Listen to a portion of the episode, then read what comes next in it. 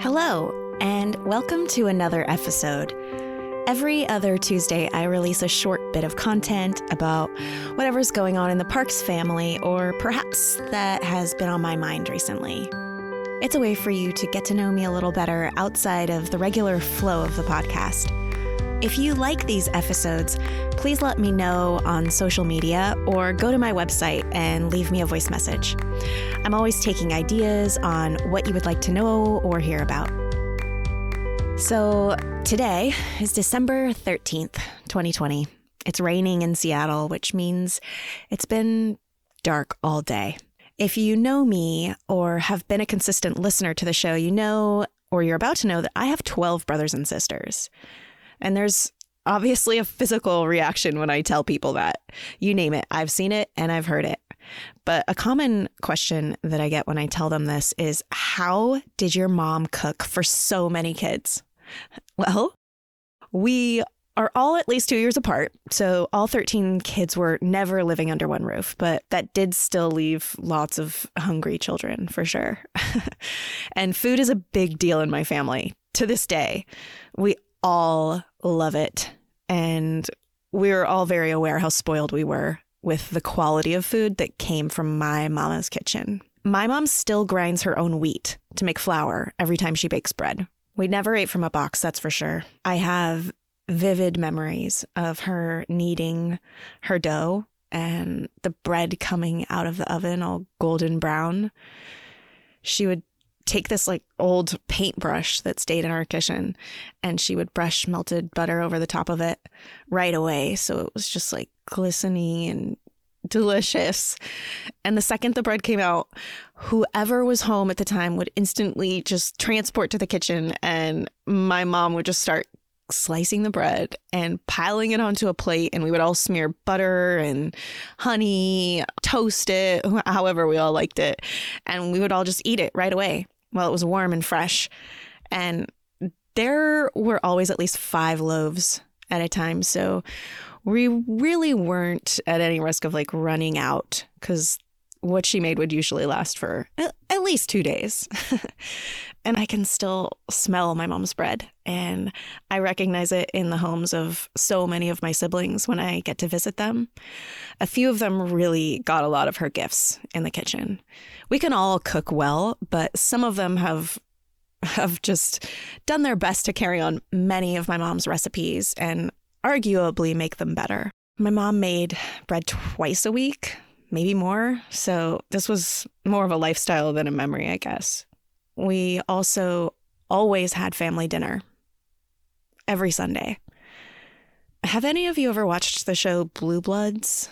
It's so good. I'm obsessed with it. But every Sunday, they have a family dinner, and it just reminds me so much of home. At least the consistency of it. You know, nobody skipped it or had other plans because that just wouldn't have been an option, anyways. My parents ran a pretty tight ship most of the time. Also, missing Sunday dinner would have been a big loss. we all helped in the kitchen our entire lives, really.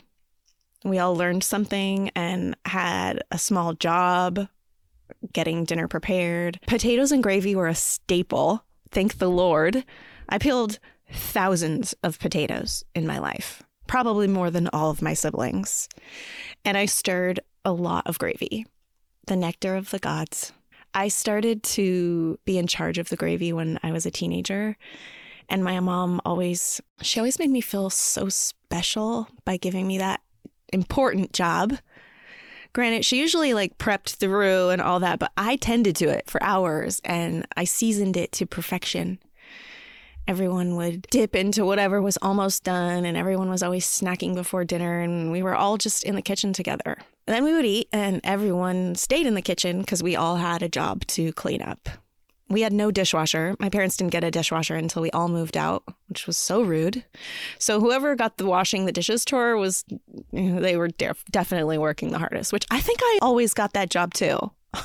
Anyways, last year, around this time, maybe a little bit before, I made Casey get rid of our dining room table. And I feel a little bad about that because it belonged to his Mimi, his grandma, but it was really just way too big for our space. And the chairs were breaking down. It was a really old table. But I mainly got rid of it for two reasons. You know, Ford has so much equipment. He has a stander, he has a special high chair, he has a wheelchair, a cube chair, a little desk, you know, all the things. And I live in a condo. And the second reason is, you know, we hadn't and haven't been carrying on my family's tradition of eating at the table because Ford is G tube fed. And that was partly just staring at me every day. Like, I was never going to have that evening or Sunday sit down as a family to eat dinner. If you listen to one of my past episodes all about the crap I got rid of and later wished I didn't, because newsflash, I have another kid, this is one of those times, sort of. My little girl Ezzy is almost two years old, and I really want her to remember family dinner and how important it is to come together and share that time as a family. So, alas, I think it's time for me to get a new table. But what do I do with all of the durable medical equipment? Clutter is something that stresses me out almost more than anything. Ezzy deserves to have these moments, even if Ford isn't sharing in them completely. I want her to remember what she learned in the kitchen and how fun it can actually be to clean up afterwards as a family. Putting a dinner table back in my home will also be a step that I need to take, you know?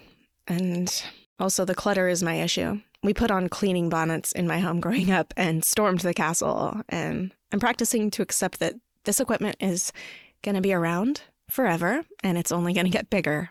Family dinner is special, and just because Ford has a G tube, it doesn't mean that it can't be. It just means that it will look different. And maybe Ezzy's job can be to blend up a serving of whatever we're having and put it in his tube. Anyways, I wonder how has this looked for your family? And do you have any tips and tricks for me? Any advice for me? I would love to hear from you. Anyways, until next time, happy holidays and take care.